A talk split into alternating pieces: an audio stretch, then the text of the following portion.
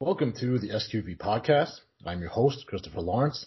This will be episode seventeen of the show, and my guest today is Sir Charles Cologne. Charles is a prolific author, speaker, Catholic historian, a true polymath, and I would include without hesitation a brilliant entertainer, whose latest book is Blessed Charles of Austria, a Holy Emperor and His Legacy. So Charles, thank you for once again appearing on the S Q V Podcast.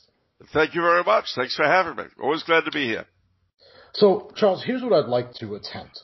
I have to imagine that there are a great many people who have nothing more than a gossamer concept of what monarchy is. For example, and this may come as no surprise to anyone who's a regular listener, I myself have no real formal education past the ninth grade. So anything that I may know is therefore the result of autodidactic undertaking. And by the very nature of that fact, some things will have simply slipped through the cracks. So, if you don't mind, can we begin by kind of painting with broad strokes for people like myself who have a very limited conceptualization of it outside of King Arthur cartoons and the current Queen of England, what monarchy properly understood and fully effectuating its authority looks like? Oof. All right. Well, let's see. We only have seventeen hours, so I think I can do a good job. No, uh, well... First and foremost, uh, there are monarchies and there are monarchies the way there are republics and there are republics, uh, and democracies and democracies. You know, back in the um, Cold War days when I was young, we used to say that the United States and Western Europe had representative democracy. The uh, Soviet Union and her satellites had people's democracy. And uh, Idi Amin called cannibalism nutritional democracy. uh, so just as if you were to ask me without understanding, well, what's democracy? You know, we do have to define our terms. So I'm not including Idi Amin, for instance, as, as a consultant here. Uh, that having been said, uh, I'm dealing primarily with Christian monarchy. Mm. Having said that, though, before I say goodbye to them, while there are a number of uh, monarchies historically that I would not have wanted to have lived under, like the Ottoman Sultanate or the Qing Dynasty in China, uh, nevertheless, inevitably what has replaced such setups has been worse. So, yeah, I wasn't a big fan of the Sultans, but Kemal Ataturk, no thank you. Uh, the Empress Dowager I could have done without in China. Uh, but I'd take her over Mao. So that's that's something that, that we would have to understand. So then, by Christian monarchy, what are we speaking of? Well, we're going to have to give you a little bit of an historical analysis first before I can explain what it turned into. Um, all Christian monarchies, to some degree, attempt... So they all claim to be kings by the grace of God. They all attempt to represent, in some sense, the kingship of Christ. Now, yes, I know I'm talking theoretically, and that it's a high ideal that often has not been lived up to. But the same is true of every other so every other form of government. Uh, we, if you live in the United States or Western Europe, or Europe as a whole now, uh, you live in a setup where, ideally, the people are sovereign. But right now they're wearing masks and confined to their houses. So, you know, please. Um, and the, the other thing I should quickly disabuse you of, the notion of absolute monarchy. As we'll see in a moment, absolute monarchy was a bit of a corruption of what had gone before. But even at its worst, and I'll take this as its very worst, someone like Henry the Eighth, uh, he did not have the power that our governments do today. He couldn't re- redefine marriage. He couldn't redefine what a human being is. He he, he didn't have that kind of power. Uh, I don't know if he could have had his subjects all confined to their homes and wearing masks. We certainly had plagues then, but uh, I don't know what the government did about it. Anyway, moving along. In the early days of Catholic monarchy, that is to say, shortly after we became legal in the three hundreds, uh, Catholic monarchs saw themselves as partaking in the kingship of Christ, as being his regents, as you might say. Um, and the kingship of Christ itself was an interesting thing, uh, because after all, Christ was the heir to the throne of David. The Davidic kingship found its consummation and its uh, fulfillment in Christ's kingship.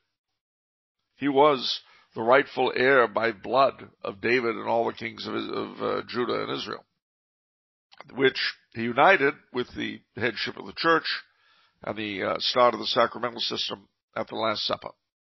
Now, this may sound like I'm just getting theological, but actually there is a point to be made about the Last Supper, so keep it in mind. And as I say, in uh, three eleven, three twelve, Constantine legalized the church. Uh, but there were already Christian kingdoms. Ethiopia, Armenia, Georgia had all converted, and their kings had converted. So the nation and the church were different facets of the same animal, if you will. But then uh, Theodosius the Great, in the Edict of Thessalonica in three seventy-two, declared that Catholicism was now the state religion of the Roman Empire. More than that, baptism from that point on not only made you a member of the church, it made you a citizen of Rome. Hmm. So, properly understood, in that sense, uh, church and state were facets of the same animal. They were distinct. They weren't, it wasn't a theocracy by any means, but they were very strongly connected, and Catholicism became the animating principle, if you will, the animating philosophy of society in those places that were like that. And the emperor, and then later the other Christian kings, uh, again, came to see themselves as participating to a degree in Christ's kingship, and their major function to be assisting the church in her role of uh, getting her children to heaven. Now, obviously, the way they did that was a bit different from the way the church did it. They weren't dispensing the sacraments, but it was up to them to make sure, to the best of their ability, that their subjects were neither being attacked or starving, under which circumstances you tend not to think of your soul very much. And it was also uh, part of the part of their job to assist the church in her in her mission the way any layman does, financially, that sort of thing, and to suppress heresy and things like that. Bearing in mind that uh, heresy very quickly became bound up with treason. Uh, and, there, and here I have to make another point, because people often get upset. Every society punishes views and opinions it does not approve of. Mm-hmm. There is no society that has ever existed where speech has been entirely free. It's just a question of which speech is outlawed. So, for instance, when I was a kid, it was very much looked down on to use foul language in public. But people did use racial epithets now and then. Although, if you did, you were considered kind of low class, you know. A gentleman wouldn't speak that way, that kind of thing. Today, racial epithets are far more forbidden than foul language was. And foul language has become the rule. Everybody uses it. So, these things can change. Here in Europe, where I am, in, in most of Europe, it's a crime to deny the historicity of the, of the uh, Holocaust. Now, mind you, I believe the Holocaust happened. I had relatives who died in it, so that's not my point. My point is that they punish an opinion. It is a heresy. And in our country, in the United States, there are similar heresies that you will be punished for, either officially or otherwise. Every society is like that. It's like with censorship, you know. Are you for censorship? And my, my inevitable answer is, it depends on who's doing the censoring and what's being censored. Right. That's that's that's a very good point. I, I just was having a discussion with someone about that, that, that censorship in and of itself is not an intrinsic evil. Uh, if we're censoring things based on a proper understanding of um, Catholic morality, well, I'm all for that. And as you also say, free speech has never been an absolute. It's more about who was free to speak and who isn't, or what, what language is free to be used and what isn't. Um, exactly.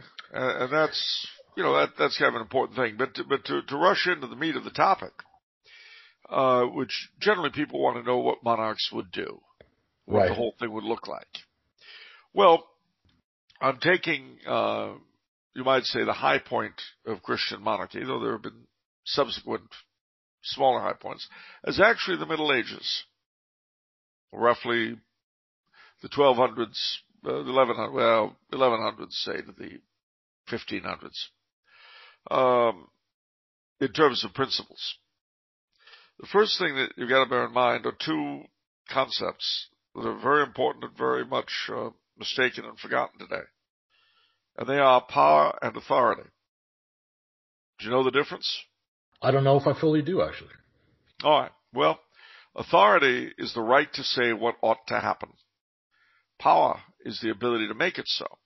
Mm, so that makes sense. It makes yeah. perfect sense. So your doctor, for instance, he has the authority to give you a prescription. Only you have the power to actually carry it out. Now, under the medieval setup, authority was concentrated. It was concentrated, well, it was seen to come from God, and it came via the church and the coronation ceremony to the monarch. Uh, he had the authority. Power, however, power was very diffuse. So the king did have some. So did the church. So did the lords. So did the cities. So did the guilds. So did even the peasants. Uh, everybody had something. And a good king was like an orchestra leader. A bad king, well, he wasn't a tyrant or a despot, although he could make life unpleasant for the people immediately around him. No, no, no. When you had a bad king, you didn't get tyranny. You got anarchy and civil war. That was the great Achilles heel. Mm. Now, which shouldn't bother our libertarian friends, just so you'll know. So, no, very little well, does. Well, I'm just saying. But, but uh, no, the, the the thing is that in today's setup, it's the reverse. Authority is extremely diffuse uh, in the sovereign people, as expressed through their votes. But power is very concentrated, mm-hmm. as Mister Trump found out when he lost his Twitter account. So, Indeed. Against uh, and in that sort of a setup, as I say, the uh, the power structure today can redefine uh, li- human life, and it has. It can redefine marriage. It can do all kinds of things. It can do whatever it wants, and the rest of us have to grin and bear it from under our masks. Mm. I like to say that when they had us put on our masks, they took off theirs. But at any yeah. rate, in this wonderful post-democratic age in which we live, uh, power is extremely concentrated. Now, I mean, this is why people, and, and again, I don't want to get into great conspiracy theories and all that, but the fact that people can talk about the Great Reset without any reference to what if people don't want that tells you a lot. It certainly does. It it it seems to me that a system of governance without a true hierarchical structure, right? The the, the aphoristic checks and balances. Yeah. It's actually it, it's a distortion or a full scale degradation of the way in which both the church and heaven itself are structured, right? So the idea of the the altar and throne, and therefore it's almost predisposed to perversion and failure, and it's much more inclined to um these overreaches of, of power than, than any monarch probably could have ever reached, right? Well, see, that's because authority effectively ceases to exist, yeah. and what you're left with is power. They have the the power to make us do whatever they have the power to make us do, and all we can do is smile and say, yeah, boss. Um, now, mind you, having said that, I can tell you that traditional monarchy of the sort that I've described and those people who fought for it, either politically or militarily in different places, uh, France, Portugal, Spain, Central Europe at different times, and of course the British Isles. Um, the kind of monarchy they were fighting for had five points. Now, this is kind of an interesting thing to me anyway, because France, Spain, Italy, Britain are all very different countries. Uh, the histories were different, the groups were different, all all different. But there are these five similarities that keep popping out if you analyze each of these groups carefully and realize that they were going back to some approximation, uh, updated, of the uh, the medieval state.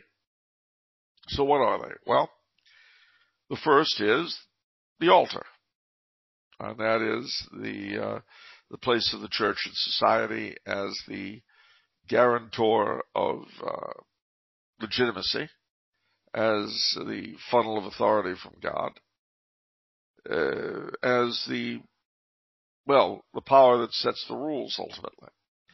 And mind you, just as every society has a ruling class, a ruling set, regardless of whether or not they admit it, every society has a state church of some kind, an animating principle or philosophy. With the Soviet Union, it was communism. You know, there is no God and Lenin is his prophet. And that it functioned as a religion does. And, of course, in the United States today and in the West, we have this vague, woke thing that people are supposed to believe. But it functions like a religion for its adherents. Anyway, I digress. So we've got the altar. The second is the throne. Now, that, of course, is the monarch. But what does that mean? Well, he's got his God-given authority, again, via the coronation. Uh, he is an executive monarch, not an, the absolute monarch of imagination, and certainly not the absolute democracy that we have. He is limited by all sorts of things, and we'll see a little bit more of them in a moment. But nevertheless, in a lot of ways, his power is that of the President of the United States. In other words, he is, as I say, an orchestra leader, and particularly as regards foreign policy and the military. That brings us to the third tier, and that, another age called local liberties, provincial rights. The Spanish Carlists called it the fueros. Today we would call it subsidiarity. But it is the idea that the most governing possible should be done at the lowest level. So, in other words, the king and his government only do what the provinces are incapable of doing. The provincial governments only do what the counties simply can't. The counties only do what really doesn't work for municipalities, all the way down to the parish. So that's the third plank. The fourth uh, is, to some degree, uh, foreshadowed by the old feudalism. But due to the rise of an industrial proletariat and so on, Catholic thinkers and theorists had to try to apply the same spirit to a very different world. And as you know, starting in the nineteenth century, the Industrial Revolution brought us class conflict between labor and uh, management, labor and capital. Well, the idea here was to get them back on the same basic program, uh, not class conflict, but class collaboration. And a whole series of ideologies, for want of a better word, uh, grew up proposing various facets of this. Uh, distributism, guild socialism, corporatism, solidarism. Oh man, it goes, the list goes on and on. And usually the names come from a particular area that they focused on.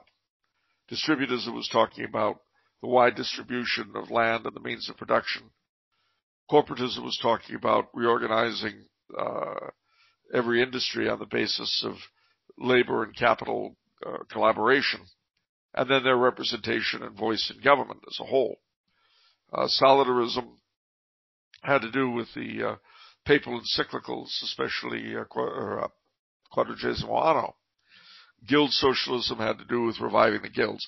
But they're all talking, if you examine them, about different aspects of the same basic idea, which we moderns would call solidarity. The last point, and the easiest to misunderstand, is the idea of Christendom as a supranational body, uh, made up of all the Christian states run in the fashion I've described. Traditionally, this was associated with the idea of the Holy Empire, the Reichsidee in uh, in German. But, of course, the problem with the word empire is that, depending on your background, it means different things to different people. The British think of a colonial empire. The French think of Napoleon's thing. Uh, what we're talking about here is something, again, more like the uh, the empire of Charlemagne or uh, Otto the Great, which, apart from its own territories, had a vague, uh, a vague propriety over the rest of Christendom.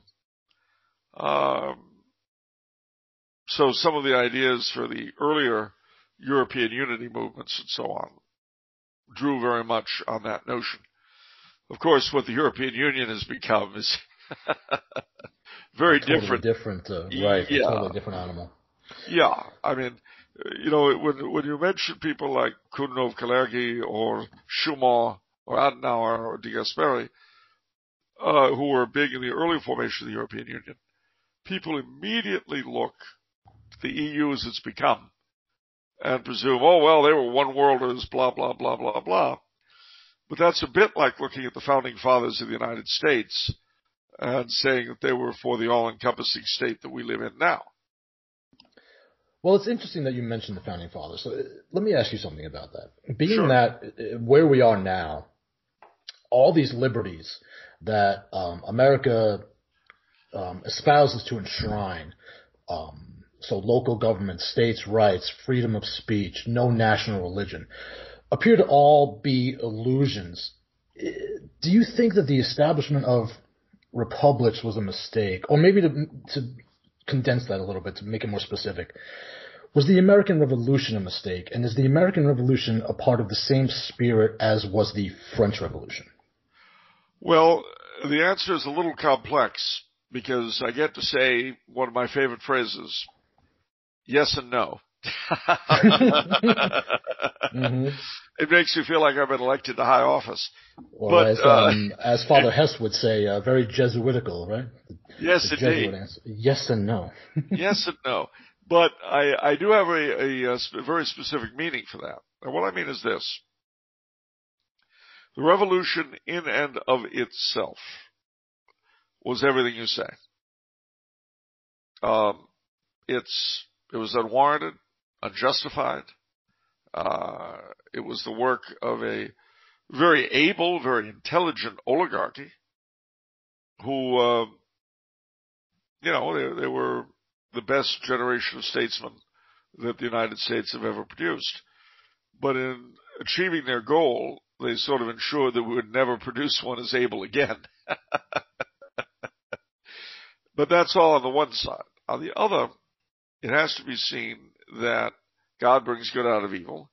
The United States were established as a country, and for a good two hundred years, thanks to that Constitution, despite its uh, flaws, the Catholics of America had the chance to evangelize their country had they decided to do so.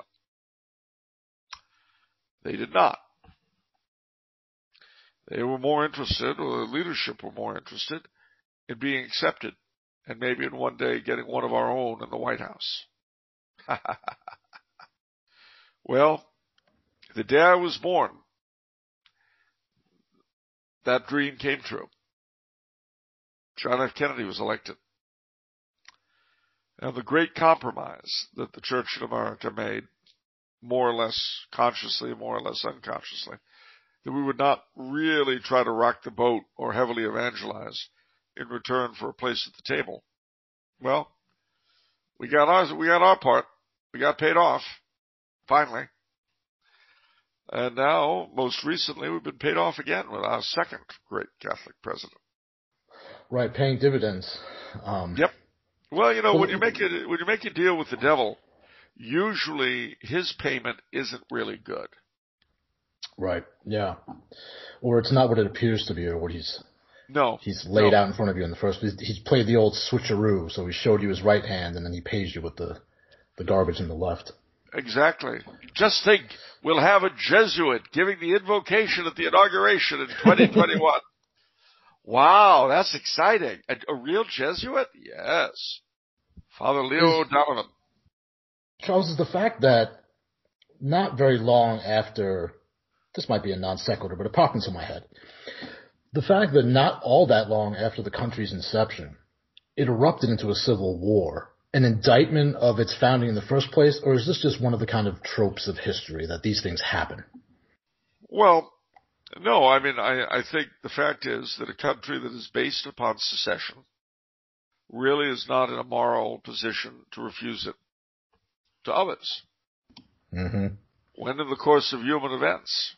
Well, I mean, there's a reason why the Great Seal of the Confederacy featured Washington on a horse.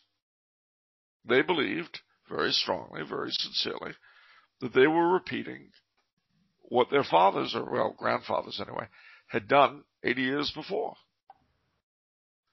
And in fact, uh, it's it's one of the little known but kind of interesting factoids of history is that um, of the thirteen colonies uh, in seventeen seventy-six, uh, the the people were loyalists or rebels for different reasons.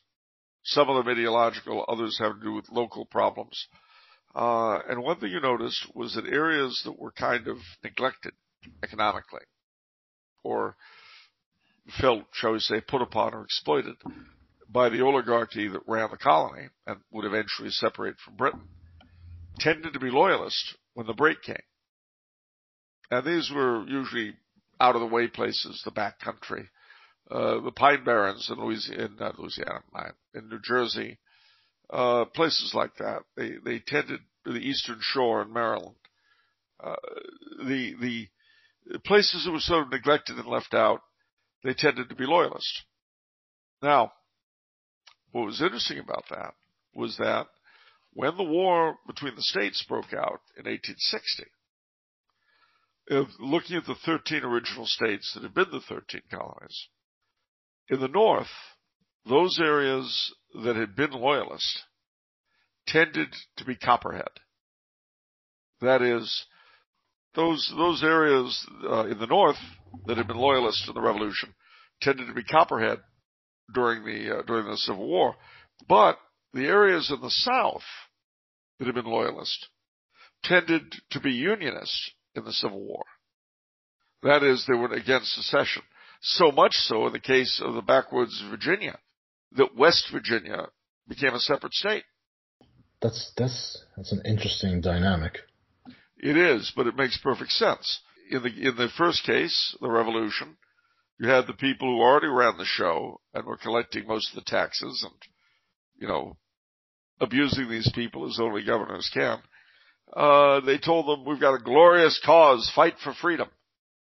Uh, I don't think I want to do that. The king is the only access I've got to anything beyond you. You think I'm going to rebel against him and be stuck with you as the supreme power? I don't think so. Well, fast forward. In the north, join our glorious cause. Fight for freedom in the Union. No, I don't think I want to do that. But then, in the south, join our glorious cause. Fight for states' rights and sovereignty. No. No, I don't think so. You see, it, it was it was the same reaction to the same kind of people. From a kind of parallel to um, a parallel to communism or to any perverted system of government there, right? Because the the people don't mind the power structure that's in place as long as they're one of the ones that has power. Yeah, and you know, at any given moment, though, and this is one of the great secrets of history, the vast majority of people would rather just be left alone. You know, don't beat me. Don't starve me. Let me raise my kids in peace, okay? Well, let me live. That's all most people want. Uh, history is made not by majorities, but by determined minorities, for good or ill. Very true.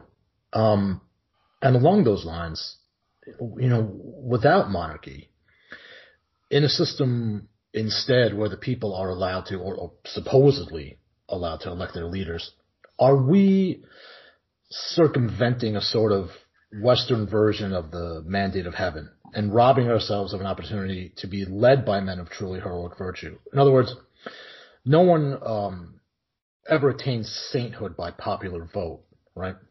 Yep.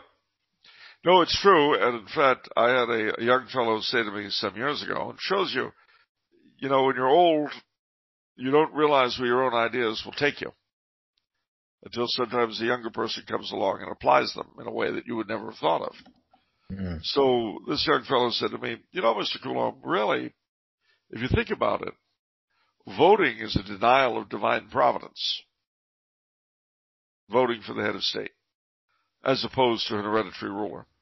Mm-hmm. Because, of course, when they're hereditary, well, you do get what God's going to give you, no doubt about it. And sometimes that's good, and sometimes it could use an improvement. Uh, but whatever it is, it comes from the hand of God. Um, and that you may have to take up arms against it if it's bad enough. But that doesn't change the fact that the method of getting it leaves leaves the choice uh, beyond us. Now, having said all of that, there are certain practical elements that we're seeing uh, the need for monarchy in that are falling apart in, our, in front of our very eyes. You see, we consider the party conflict to be politics, to be the the goal of politics, getting elected. Well, that's what we think it to be. The problem is that governance encompasses a lot of things that are not of their nature best done in a political manner. So, for instance, if you look at anything from education, historical preservation, cultural stuff, environmental conservation, all that kind of thing, this is really, or should be, apolitical. It shouldn't be an issue of party, but an issue of quality, quality of life. Well, that element of governance, uh, to say nothing, of course, of foreign affairs and the military, which also should be apolitical, um, all of those things have gotten increasingly politicized to the point of, of paralyzing them. You know, this last summer, when you had the, the riots, that uh, it's interesting to me that uh, Miss Ocasio-Cortez was very, very much excited about the few hours that the Capitol was occupied. And don't get me wrong, I wasn't in favor of that by any stretch. But it's nothing compared to what happened all across the country in the summer. Nothing. And if it had been done by the people who did what was done during the summer, the Capitol would have been a smoking ruin on Inauguration Day. Absolutely true. I mean, you look at what they did with, all right, five people were killed, which is not nice. But sixteen cops and a lot of other people were killed over the summer. And again, that doesn't seem to be a problem for anyone. Well, fine. This is what happens when everything is politicized. So, The power and par- the party in power, some of their Congress people were, were upset and frightened. So this this is incredible. This is the end of the world. Uh, scores of people were killed, uh, hundreds, if not thousands, of businesses destroyed, tens of thousands of people affected economically. Well, it doesn't matter because either they were on the other side or they're poor people anyway. So who cares? That, you see, ultimately is what a republic will bring you to. And remember that we have actually, down through our history, expected the president to be two different things at once.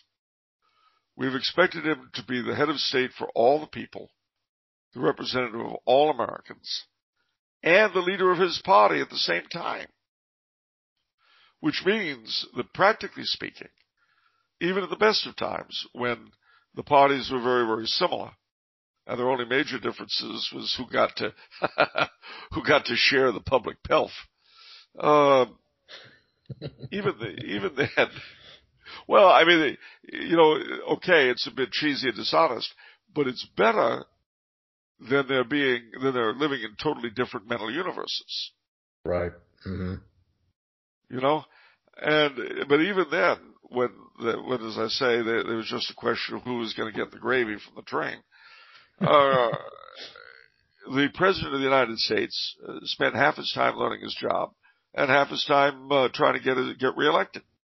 Well, I'm sorry, but that is not a foundation for any kind of long-term policy. In anything. I think it's it's an impossibility. I mean, the, the dichotomy it sets up, as you say, you're you're you're fundamentally opposed to fifty percent of the country. I mean, if your party elected you and you hold to their tenets, by nature of that fact, you cannot represent the tenets of the other party. I mean, they're so diametrically at odds. And something else that you say is very, very interesting. It's it almost seems that politics not only lends itself to moral fluidity, but now requires it, because all that is true and good in the political mind is what is beneficial to your party.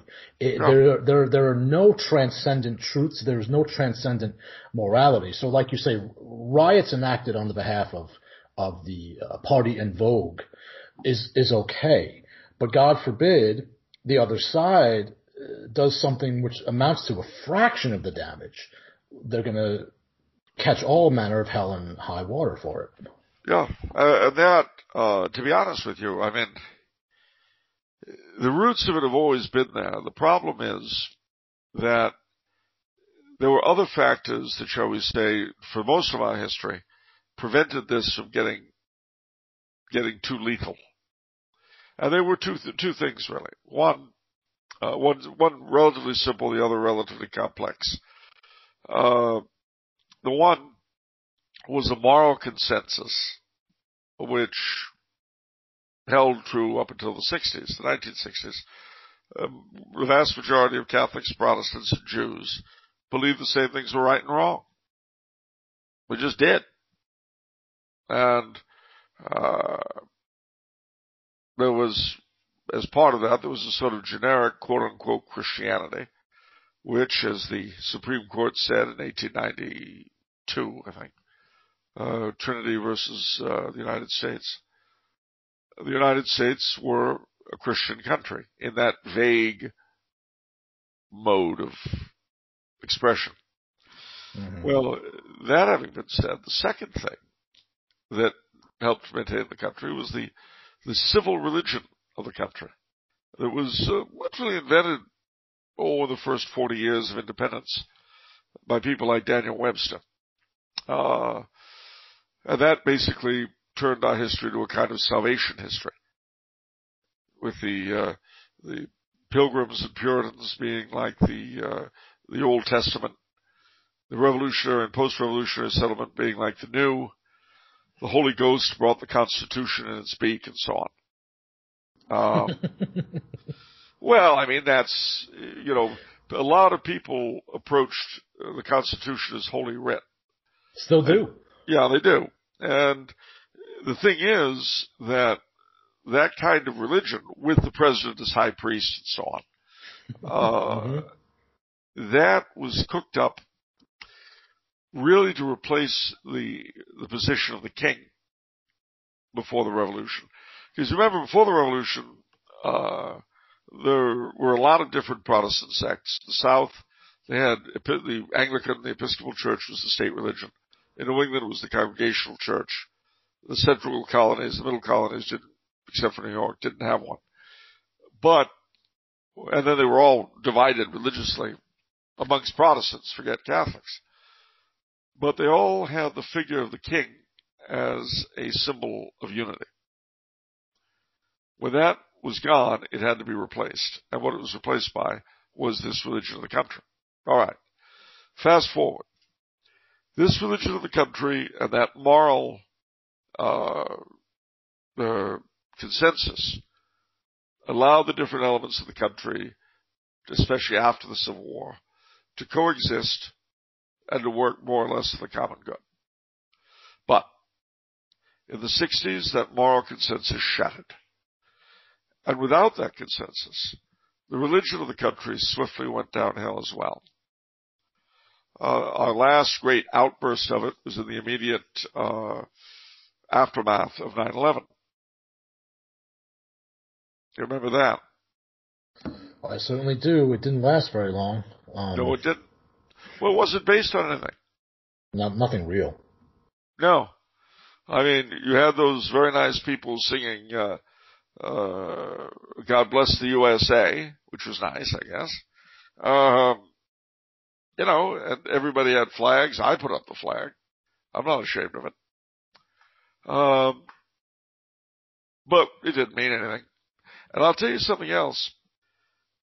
At that time, when President Bush Junior came up with the name Homeland Security, I felt a cat run across my grave. Mm-hmm. Sure. Though we had never said Homeland Security. We never said the Homeland. You know, my, my brother and I are both kind of given to making funny jokes. At least we think they're funny. So we came up with a, a series of advertisements for Homeland Security. And the, uh, the one, the one, uh, that's, that comes to mind was, uh, you see this, uh, old Arabic grandmother talking on the phone, half in English, half in Arabic. And the subtitles, you can tell she's talking about some friend, about a, uh, a, uh, uh, recipe of some kind. But you see her little granddaughter sitting there, she, and you see the granddaughter's thought bubble. I wonder what they're really talking about. And in the next scene, you see her cute as a button on the phone. Homeland Security? And in the last scene, you see the grandmother being taken away by the officers. And the, the, the granddaughter's being, the smiling granddaughter's being patted on the head, you know. You did right, mm-hmm. dear. Homeland Security. Be a part of it. That's right. That's good. Oh. Well, gallows humor, my friend, gallows humor. Right, we we need a lot of that now. No, what, what, what I was gonna say was, um, and I thought maybe you were going there too. That that Bush just kind of saw another means, another vehicle for grabbing power that would normally be outside of his reach. Um, now everybody, now that it's too late, seems to be familiar with the, the phrase, never let a good crisis go to waste. But I think the political elite were very familiar with this for a long time because, you know, as we've said, their main objective seems to be the power grab, to be in power and hold on to it for as long as possible because they know what the converse of that looks like. They don't want to be one of the, one of the plebes. They don't want to be on, on the receptive end of whoever has the power. They want to wield that baton in their own hands. No, and, and it doesn't have, I think where a lot of our conspiracy theorist friends go astray a bit, is that they they impute to these people an intelligence that isn't there.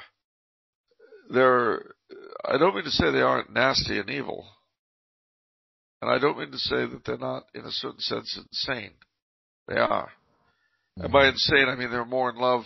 Their their ideology is more real to them than even what they should do to stay in power themselves, if you get what I mean. Mm-hmm. I mean, yeah. It's the sort of thing that they'd rather have women in combat than win battles. Right, right. That's, that's... I, I, I mean, that's that is the political definition of insanity, is when your ideology is more important even than your own well-being. They don't see past the kind of um, P C-colored glasses, as you were, to the consequences of their own policies. They well, they, they only see that, that this supports their ideology, and, and whatever follows, be damned. Well, they, they can't, you see. I mean, you've got to bear in mind that the, the great decay of education in America and the countries of the West, it, it involved our elites as well as, as us. I mean... They got it as they got more ignorant as we got more ignorant, you know. Uh, I, I mean, I, I explained it to younger people this way. Back when Roe v. Wade came in, I was twelve years old, I guess, and it dawned on me. I mean, I couldn't believe the Supreme Court had legalized abortion because you got to remember in those days the vast majority of people thought abortion was evil. When you saw abortionists on television in shows and whatnot, they were always filthy, disgusting creatures. Mm-hmm. I could not believe that the Supreme Court had made abortion the law of the land. I, I, I, it was beyond me. And I talked to my dad, and I said, so what's the story? He said, well, it was very simple, really. We were ruled by evil men. And I looked at it, and my dad, my dad was a tail gunner in World War Two. He got the Air Medal twelve times, uh, one time, sorry, but he got twelve successful missions as a tail gunner, which, mm. trust me, was not that common. Mm. Tail gunners had a very short lifespan in uh, combat, but not my dad. Um, but he looked at me very matter of fact, and he said, "We're ruled by evil men." I said, "Well, this is horrible." He goes, "Yeah, yeah, it's it's pretty bad." I said, "Well, what are we going to do?" And he smiled and said, "Do? We're not doing anything. There's nothing to be done. They own us." Mm. He said, "We can just hope that uh, you and your brother can lead decent lives under them. A lot of people have lived under evil men and managed. Maybe you will. Let's hope." Well, some years later, when Carter was president, I came to the realization, and, and again, bear in mind that our rulership wasn't static. You know, it, it, it grows and evolves the way the rest of us do. One generation replaces another. Uh, some people drift out, others are recruited. It's the way it works, with anything. Uh, but by the time Carter came in, I realized, yeah, they were evil, but they were also insane in the particular sense I mentioned. They were mad, evil and mad, which is not a nice combination. It's not pleasant. But I said, all right, well, what can you do? Then under Mister Obama, that was when I came to the third realization. Yeah, they're evil and they're insane, but they're also stupid. And that, everything that has happened since then has really, they're so stupid that they can't conceal themselves anymore. That's really dumb. Because, you know, the system we had worked very well in pretending that we didn't have a ruling class and we didn't have a state church. It worked very, very well in concealing two of the basic foundations of any human society. And it worked on that basis. But I'm afraid, and I've said this before, I'll say it again, when uh, they had us put on our masks, they took off theirs. Mm-hmm. And now we see where it is. Now we see that we are owned and will do as we're told. I think that this whole mask thing has certainly made clear that it, if, if I could use one descriptive for the American right, such as it is, is that it's it's apathy in action. I mean, there's a lot of shouting and ballyhoo on, on social media about what's taking place, but but very little of anything being done about it. I mean, let, let's let's be frank. As far as I'm concerned, it, it couldn't be clearer that this election was stolen, and yet everyone kind of shrugged their shoulders and said, "Well, I guess that's it." And they appeal to the very institution that you mentioned made infanticide legal to save them. And and they keep hoping that somehow someone will get appointed who will be the, the miraculous arbiter of justice in the Supreme Court. And if only we can get those appointees that are that are so virtuous, they'll turn all this all this around and we'll be saved. Well, I don't I don't see that whatsoever. I have no faith in that. Well, no, I don't either. I uh, what I suspect will happen is not very nice, to be honest with you. Mm-hmm. Uh, because you see, this can't this can't really go on. What they're doing is not sustainable.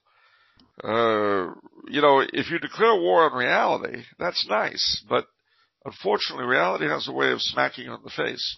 uh, and you know, you you can do it, but it will win. Right. And it's it's unfortunate. I mean, I, I've always been annoyed with reality for that very purpose myself. But uh, no, I mean, what what I suspect will happen is one of two things. Either they will keep pushing, pushing, pushing this woke garbage.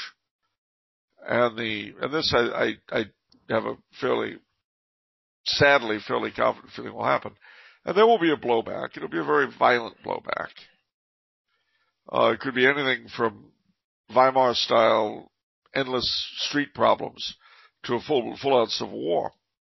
Uh, I think that if they, if we had you know, insurrections, shall we say, in some of our uh, red states, and they tried to use the military to suppress it, the military would split.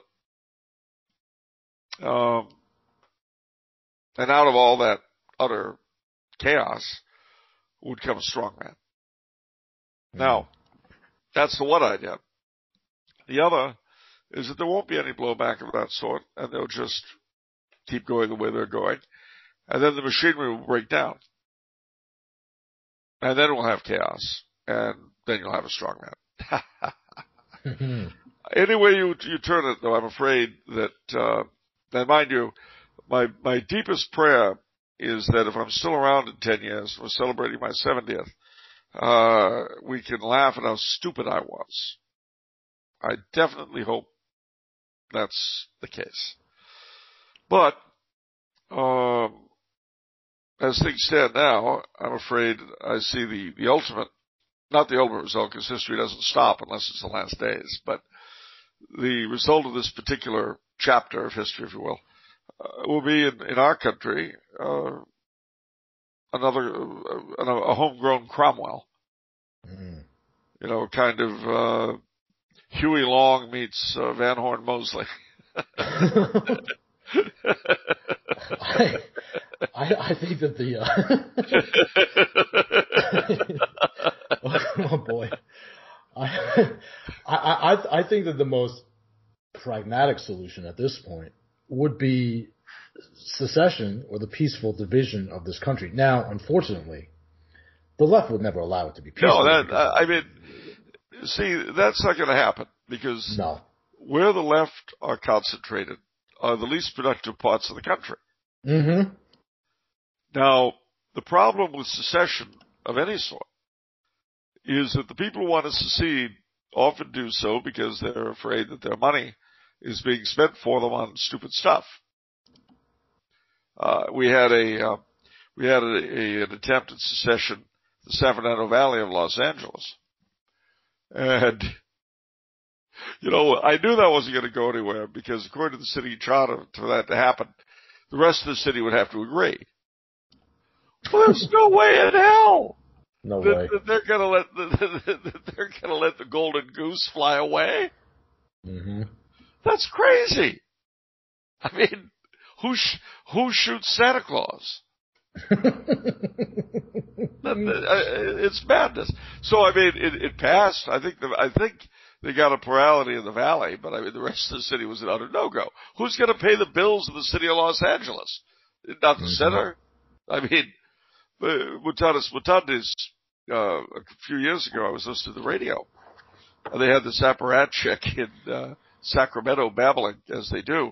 Uh, and he made a statement that was so revealing, and yet the interviewer just, I don't know, was asleep at the switch or something. But what the fellow said was, you know, there really is a lot of money in California, but so much of it's still in private hands. And I so, thought, yeah, that's certainly true. So, so Charles, you think that this, this, I don't know if you've heard about this Texit movement, for example. Yes, but I have. This is this is um, nothing more than a, a, a brutum fulmen, right? It, it's not going to go anywhere. Well, I don't think so. I mean, if it does go somewhere, it'll it'll it'll go violent. Uh, you know, and the thing is, the the problem you have, and this is why I speak of a blowback, the what the people in charge do not understand is that their foot soldiers are Antifa and B L M. But those people, I mean, they're great with jumping up and down and rioting and burning defenseless shopkeepers and so on.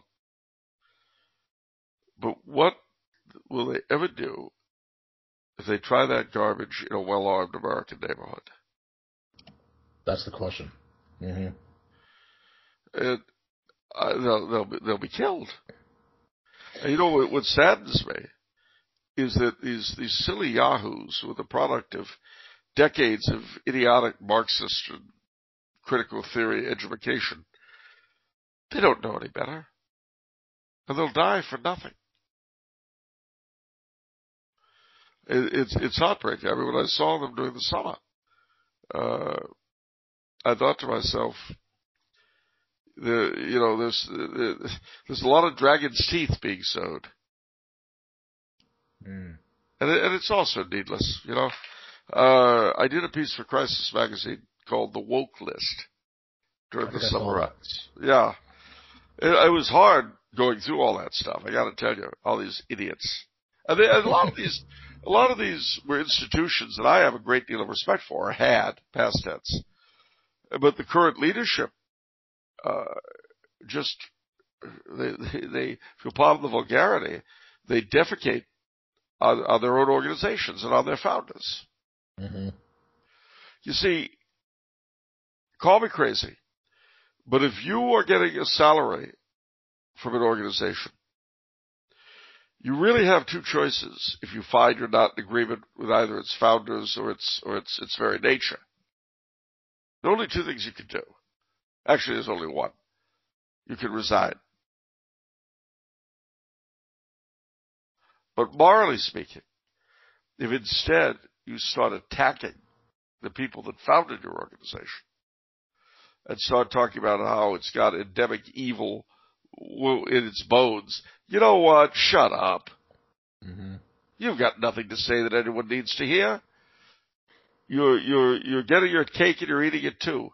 You're you're literally sucking the blood out of something built by, uh, if not better men, certainly wiser men than yourself. And it, uh, I I I could say that about God knows how many organizations today. The Boy Scouts, you know. Oh sure. Mm-hmm. The you know you know don't don't wreck somebody else's handiwork, smart guy. Show us how bright you are, and start your own, because you're so smart and stuff. And you know what? You're right. The founders of uh, I don't know the Audubon Club were evil men. You're right. So quit your job and start your own uh, equal opportunity bird watching incorporated or whatever you want. But see, that would require something that our chattering classes do not have. Integrity. They have no idea what it is. It's a lost thing. And frankly, I have to say, to some degree, I blame my generation and its preceding. The, uh, the boomers of the so-called silent generation. You know, when I think of that name, the silent generation, I can't help but say, if only. I, I wish they were. I, I tell you what, I wish they were. But no, no, no. The, the youngest members of the silent generation are still with us, pushing the older members of my generation to wreck everything they can on their way to the cemetery. But I should say our way to the cemetery, just so everyone understands. I, uh, uh, and you see this in church as well as state, you know. Sure, yeah, of course. And Charles, you know, it's it's the left has been so brilliant about, if not corrupting these these institutions like you speak of, as creating their own and arming them and filling them with these young people that are so ideologically doughy that they're incredibly easy to indoctrinate. And it's combined with the perceived invincibility of youth. Yep. And then setting them loose en masse, and then also very clever, I have to say, in giving them these names that make them almost above reproach, right? Black Lives Matter and anti-fascist. Well, yeah. Who's going to attack that? Well, only only someone who's seen them in action. Right. And even then there's hesitation, right? Because because the worst thing on earth, Charles, right now is, is being called a nasty name. Well, we don't want to be called nasty names. The, pro- the problem is that's now. But they're just going to continue. I mean, look, uh, President Biden uh, signed an executive order, and I'm taking one example out of that huge flock of garbage he uh, generated. I'll tell you, when I, I think of him and Leo Donovan together, church and state, yeah, yeah, yeah. Anyway, uh, he ordered all universities that get any kind of federal money, which is almost all of them, uh, to stop, quote-unquote, discriminating against uh, self-identified chicks going into women's sports.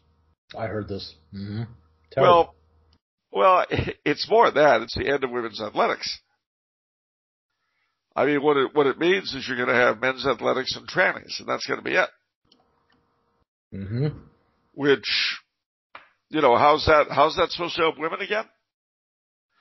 Uh, but it comes out of the, you know, my sort of Waterloo with this kind of nonsense was in uh, Mister Obama's last year, when he signed an executive order cutting off federal funding, uh, to translate that into English, free lunches for children in poor neighborhoods like the one I went to, Virgin Junior High, uh, in beautiful uh, L A. Uh, they cut off free lunches to those kids if their schools would not allow boys who decided they were chicks to uh, use the girls' rooms and the girls' locker rooms. That's and right. I thought, mm-hmm. I thought to myself, what, what, what, what kind of worthless scumbag, if you'll pardon the expression, would would do something that insane? Well, the answer is the then President of the United States. Well, that's the kind of drivel that's going to be pushed down our throats again. Now, that will that will hit a tipping point at some somewhere along the line, and it's needlessly stupid. That's the thing that that drives me crazy about it. They're going to rile people up for nothing. There's no need to do this, but again, their ideology is more important to them than the realities of governance. That's right. That's that's a sad truth. Um, it is. It is. I mean, a wise ruler tries not to antagonize the majority of his subjects. You you think that's that's you know kind of easy to figure out? They don't see any repercussions for it, though. I think that's that's the problem. Um, like I say, there's a lot of bluster on Twitter. But that's that's about all it amounts to. Um, that, that, that is, that's true at the moment. And as right. I say, either one of two things will happen. Either there yeah. will be a very, very fierce blowback, which will be all the worse for being delayed, or there won't be any blowback at all, and the whole system will simply crumble of its own weight. But at some point, the, the wheels will just fall off. Um, yeah. Charles, you know, uh, I'd like to switch gears here a little bit before we round the home stretch, um, because I feel like we've, we've talked about all the problems that we're currently inhabiting, or that are currently inhabiting our our nation and the West in general. But I'd like to talk a little bit about what we've missed out on, um, and what we maybe could have had, by speaking a little bit about Blessed Charles of Austria.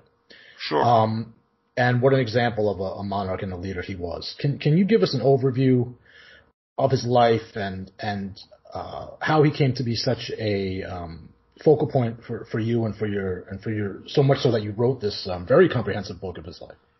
Well, gosh, uh, how do I give a, a short version? Well, he was uh, the first thing to remember about him is that when he was born, uh, although he was a member of the imperial family and in line for the throne, Uh, his actually inheriting it was considered very remote.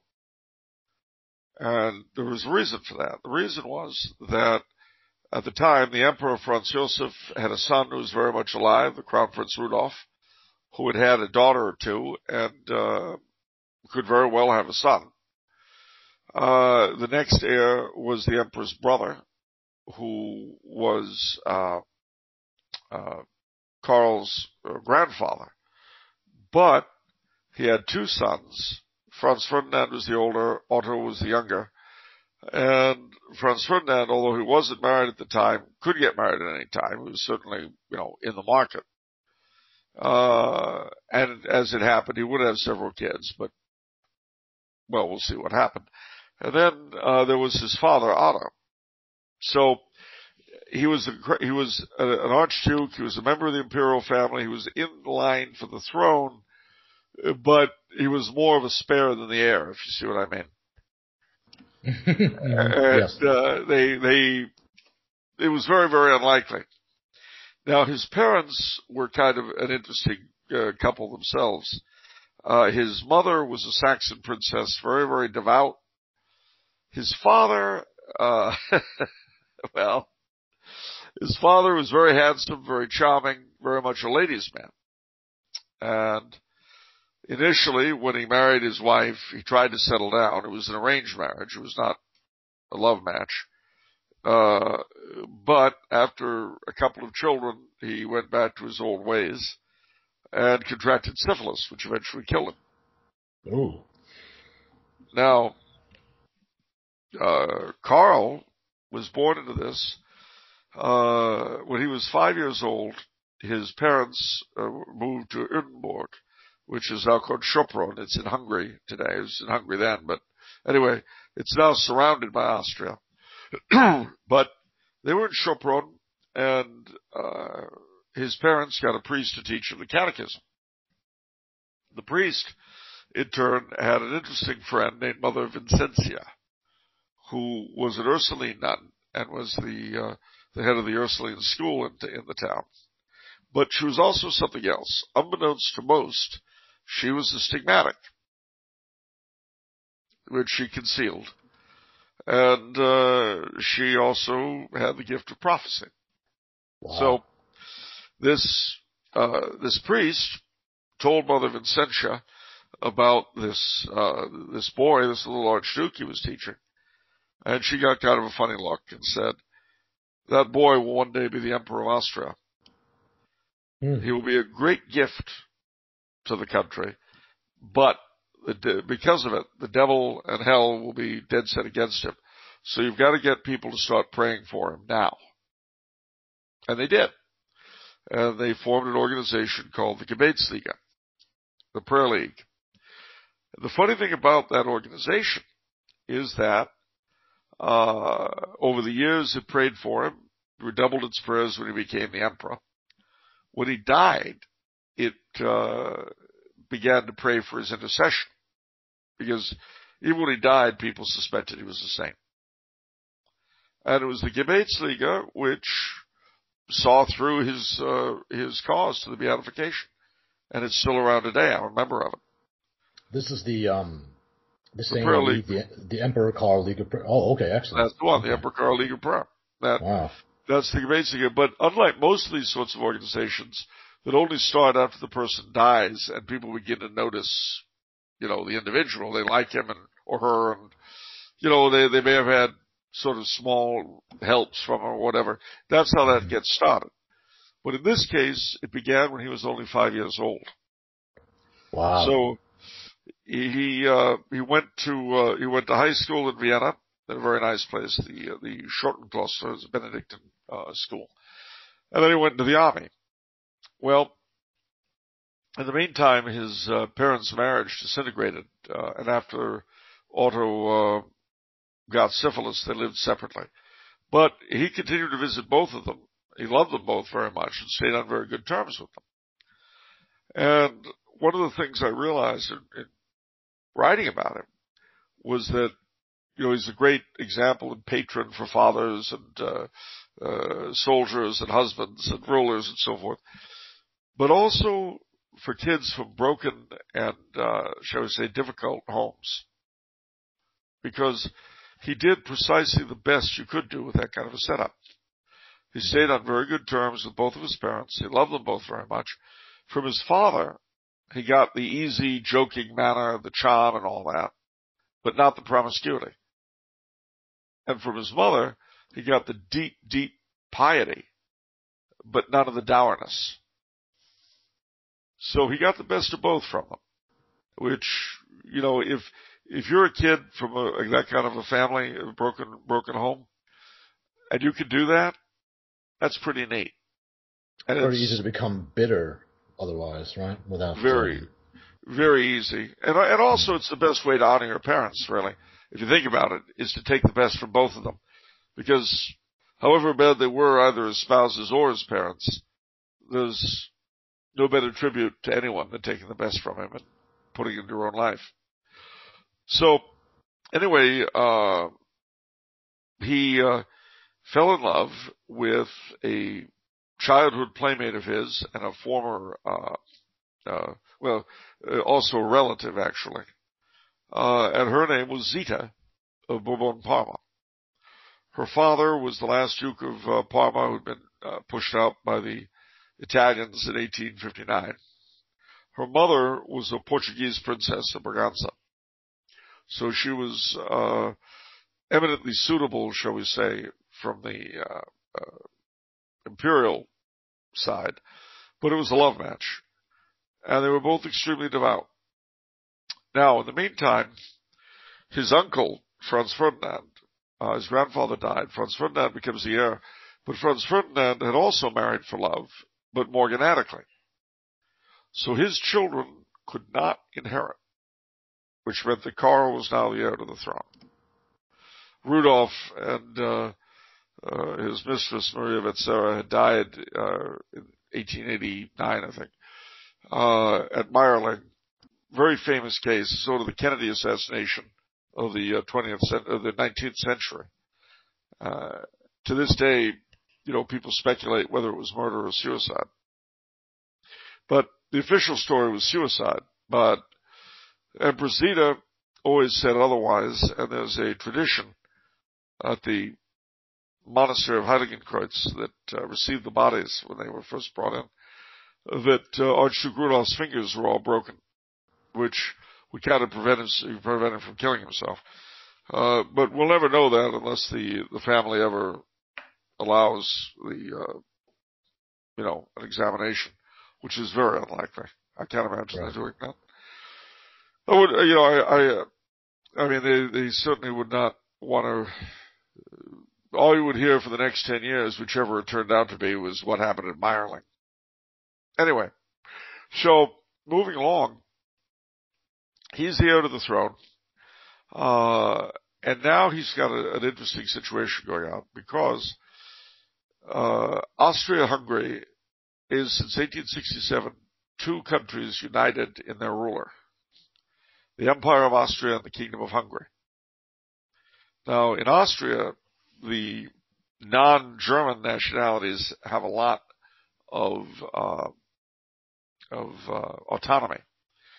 But in Hungary, you had several liberal governments, uh, which, now the Hungarian Conservative Catholic Party was quite different.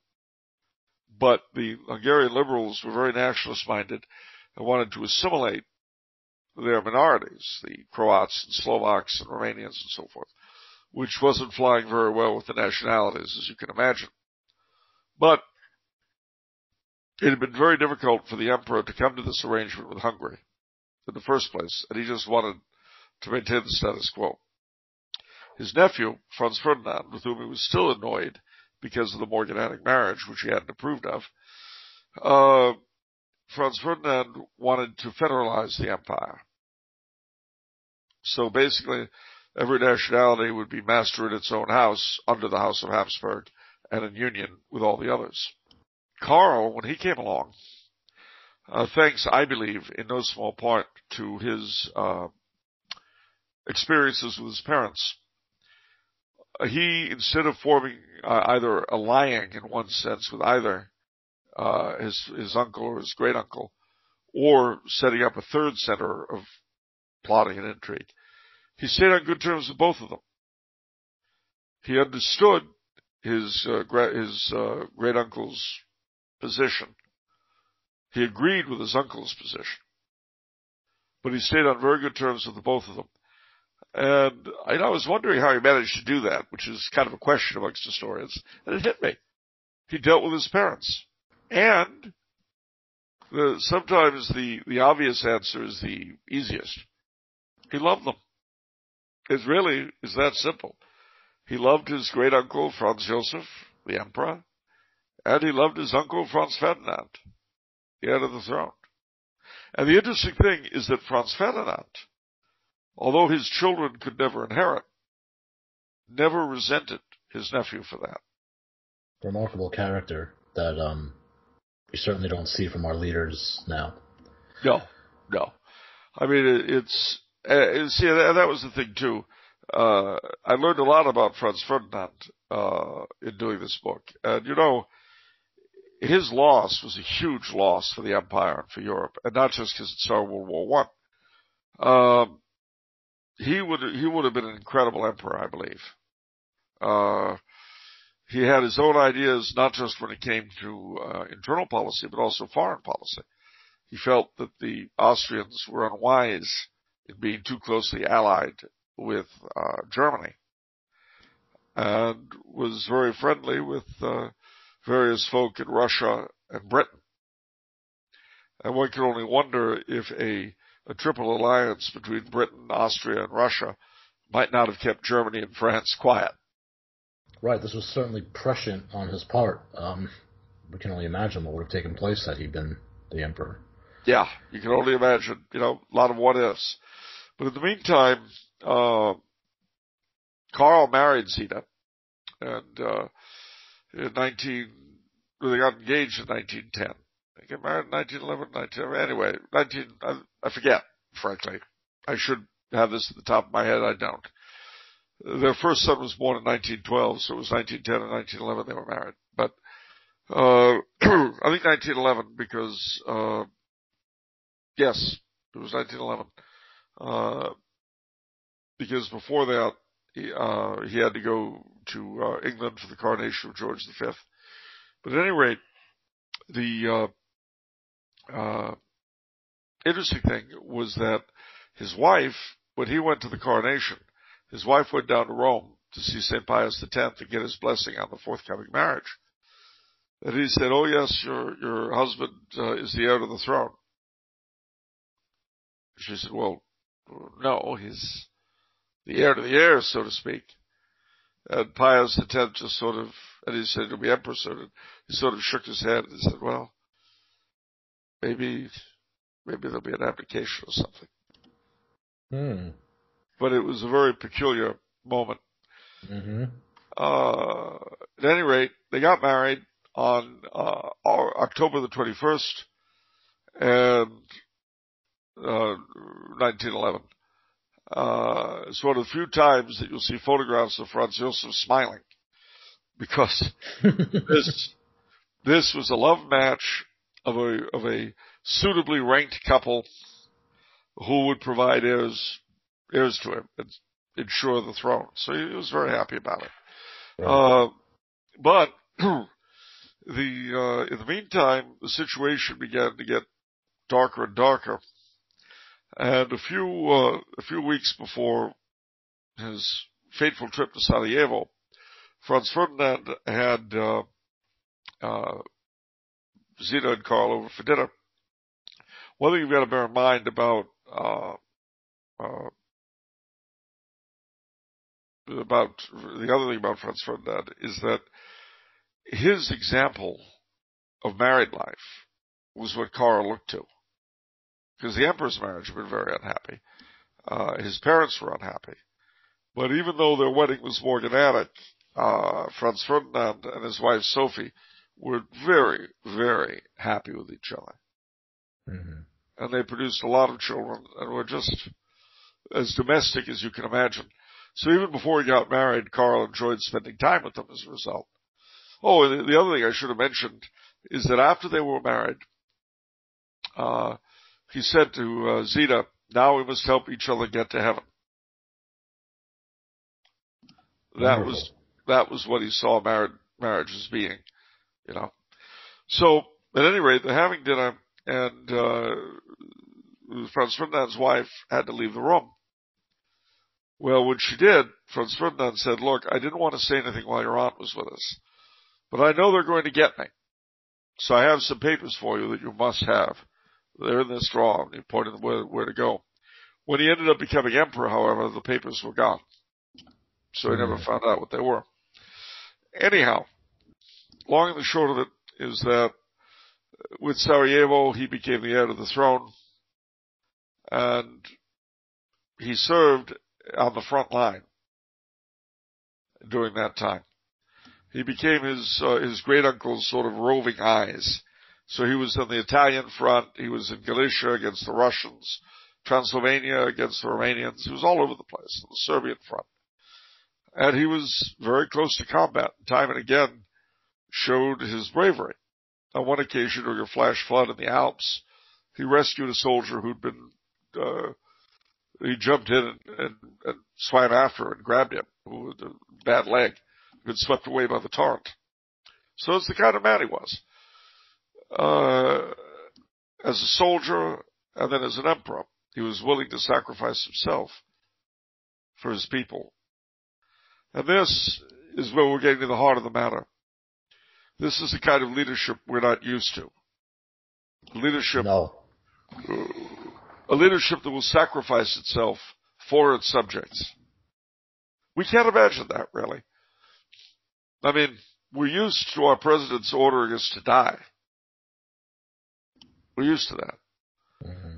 But the idea that they would fight alongside us, or even give up their lives for us? Really? That's odd. Yeah, it is odd. So, from the beginning, when he became emperor, his, his, uh, his great uncle died in nineteen sixteen. He became the emperor, and he immediately began trying to get Austria out of the war. And his failure was due to his allies, his enemies, and uh, some of his own officials.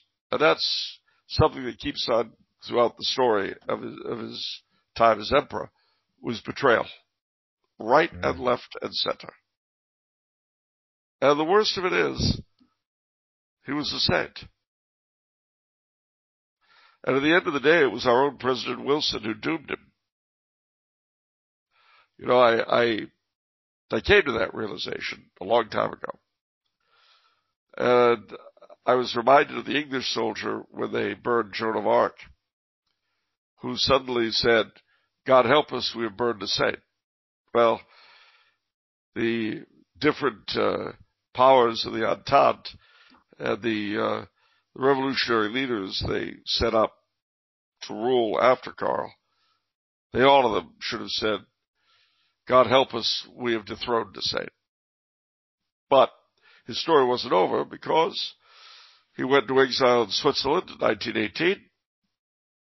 Uh, nineteen twenty-one, he twice attempted to make a comeback in Hungary. It was frustrated by the treason of the so-called regent, Admiral Horthy, who, uh, uh, on the day that he was forced to relinquish government in Austria, had come to him Uh, swearing that he would do anything and everything he could to put him back on his throne. Well, then when he was on the throne himself, he felt a bit differently, as people often do. So, his second attempt failed, and the Allies insisted he leave Europe, and he was dumped on the island of Madeira without any money. And he had nothing. No, no, no money at all. They wouldn't let any of his supporters send him anything. So, Uh, he ended up living in a, uh, a summer house led to him by a local banker. But because it was up in the hill country and it was cold and wet, he contracted pneumonia and he died. So, that was the story of uh, Kaiser Karl. Incredible. I think that there's threads that run through all of our discussion. It's that, that keep cementing these ideas in my head. It's that The, the spirit of rebellion is the spirit of Antichrist, and that monarchy seems to be the only system of governance that really fully aligns with the structure of heaven. Um, and so it's no surprise to me that it, that it is constantly rebelled against by our very human natures. That's true. And there's another thing, too, to consider, uh, which... No, I read this back in college, but it really hit me very, very hard. There's a fellow called Müller Vandenbroek, who was a, uh, a German, but he wrote, speaking of what had happened in World War One, that the Germans ceased to have kings when they ceased to be a kingly people. And I, you know, on one level, I'm, of course, very much a supporter of monarchy and restoration and all that. On another level, we do very, I, I do believe we get the leadership we deserve. Certainly. And that, that's a horrible thing to say. It sure is. Yeah. Uh, if ever, if ever the peoples of Central Europe get the Habsburgs back, it will be because they've become better than the, than their preceding few generations were. Uh, when he was on his deathbed, Karl said, I am suffering that my peoples might come back together. And, looking at things as they are now, Central Europe is somewhat saner than Western Europe or America. Uh, the cultus of Kaiser Karl is growing in this part of the, part of the world. It wasn't lost on me that while our, our morons were having their summer of flame in, uh, in uh, America, in Prague, the old Mariensäule, the Marian Column, which had been pulled down in nineteen eighteen to show triumph over the Catholic altar and the Habsburg throne, it was re-erected. All the while, the statues of Father Sarah and Columbus were coming down. It went up. Uh, the double eagle went back on the fountain in the middle of the castle in Prague, and they are rebuilding the statue of the famous Field Marshal Radetzky that was pulled out in nineteen eighteen, another Habsburg loyalist. And I look at that. I look at what's happening in our country, and part of me wonders if some of it isn't a punishment for Woodrow Wilson's actions here one hundred two years ago. I don't know. But it's interesting that the one thing should be happening at the same time as the other. The statue is going up in a period of tranquility here, and they're being pulled down as America gets crazier and crazier. It's um, it's it's very interesting. It says to me that as you can never fully stamp out hope. So while on the one side of the globe, the boot of totalitarianism is stamping down, it's pushing on that hope. It's causing it to only spring up on the other side of the globe, where it may take root, God willing. We're in mind. And also, you know, another thing that's interesting to me is the growth of popularity of Kaiser Karl in America. There are sixteen shrines in his honor scattered around our country. sixteen. Is that right? sixteen? Yes, yes wow. Indeed. They just had another one open in Georgia. Well, that's that's wonderful to hear. That's very encouraging. Well, it yeah. is. And if you go to the website of the Kaiser Karl uh, Prayer League, the Emperor Charles dot org, Emperor Charles dot org it is, I think, you'll see, amongst other things, li- a listing of all the shrines around the world, but you'll see the ones in America. And, of course, one of the questions I dealt with in my book is, why is he popular amongst those Americans who know him? It's also interesting, by the way, that one of his two miracles was the cure of an American woman, a non-Catholic at the time, in Florida. So the question then is, what is it about Kaiser Karl that is so attractive to those Americans who get to know him? And I think the answer is, apart from his being a saint, and a, a good patron for fathers and husbands and uh, broken homes and soldiers and rulers, et cetera He represents not just the kind of sacrificial leadership that we, as all humans must, really crave but aren't allowed to have. He's also the national father figure we so desperately want. Because, see, that's that's the problem with strongmen, whether they be uh, well-intentioned like Franco or uh, Cromwell instead. Uh, they're not the real thing. They can try, but a stepdad is never a father. And you see, a real monarch, crowned of God and all the rest of it, if he lives up to his uh, to his vows and all that, the way the way we're supposed to live up to our baptismal promises, if he does that, he is the father of his people, the father of his country, and the idea of dying for them makes perfect sense. Uh, and that doesn't mean you'll always agree with him any more than you agree with your own father, you know, in, in day-to-day things. But it does mean you respect him, because you know that you and he are tied together by bonds far thicker than the world can break. Well, sir, I, I think that's an excellent summation of everything you've espoused here today, um, and an excellent way to maybe bring to an end our, our conversation. Um, I would exhort all of my listeners to read Mister Cologne's wonderful book on, on Blessed Emperor Charles, to uh, make use of intercession to Blessed Emperor Charles, that we may have a just ruler in our own country at some point in the not-too-distant future, in God's good time. And I want to thank Sir Charles Cologne once again for appearing on the show. And, and Charles, we'll have to do this again, because I'm told by our mutual friend, Brother Andre Marie, that, that we share an affinity for um, A Confederacy of Dunces and A Canticle for Leibowitz. Oh, I'll say. I'll say. The, uh, so, Two two brilliant books. Right. So I, I imagine that we could do a whole show just discussing both of those at some point in the future. We, and I, I would I would love to do so if you'd be up for it. Oh, I, very very much so. And, and you know, the, the sad thing about those two books is that they're, I mean they're they're both very funny in their way. Obviously, Confederacy more than Canticle, but Canticle has a lot of humor in it, actually. Sure. Uh, but. Uh, They're probably two of the most Catholic books produced in the United States in the last half of the twentieth century, but both of their authors killed themselves. Isn't that interesting? I've always thought about that too. I, I don't know. I don't know what I might point to that it that it actually means, but I'm sure there's some kind of. I, I don't know either. I don't. I really don't know either. But it's very interesting, right? It's it's it's it certainly means something. It does. I mean, there was such. They were both such. Clear-eyed observers of human nature. Maybe the message is we shouldn't look. I don't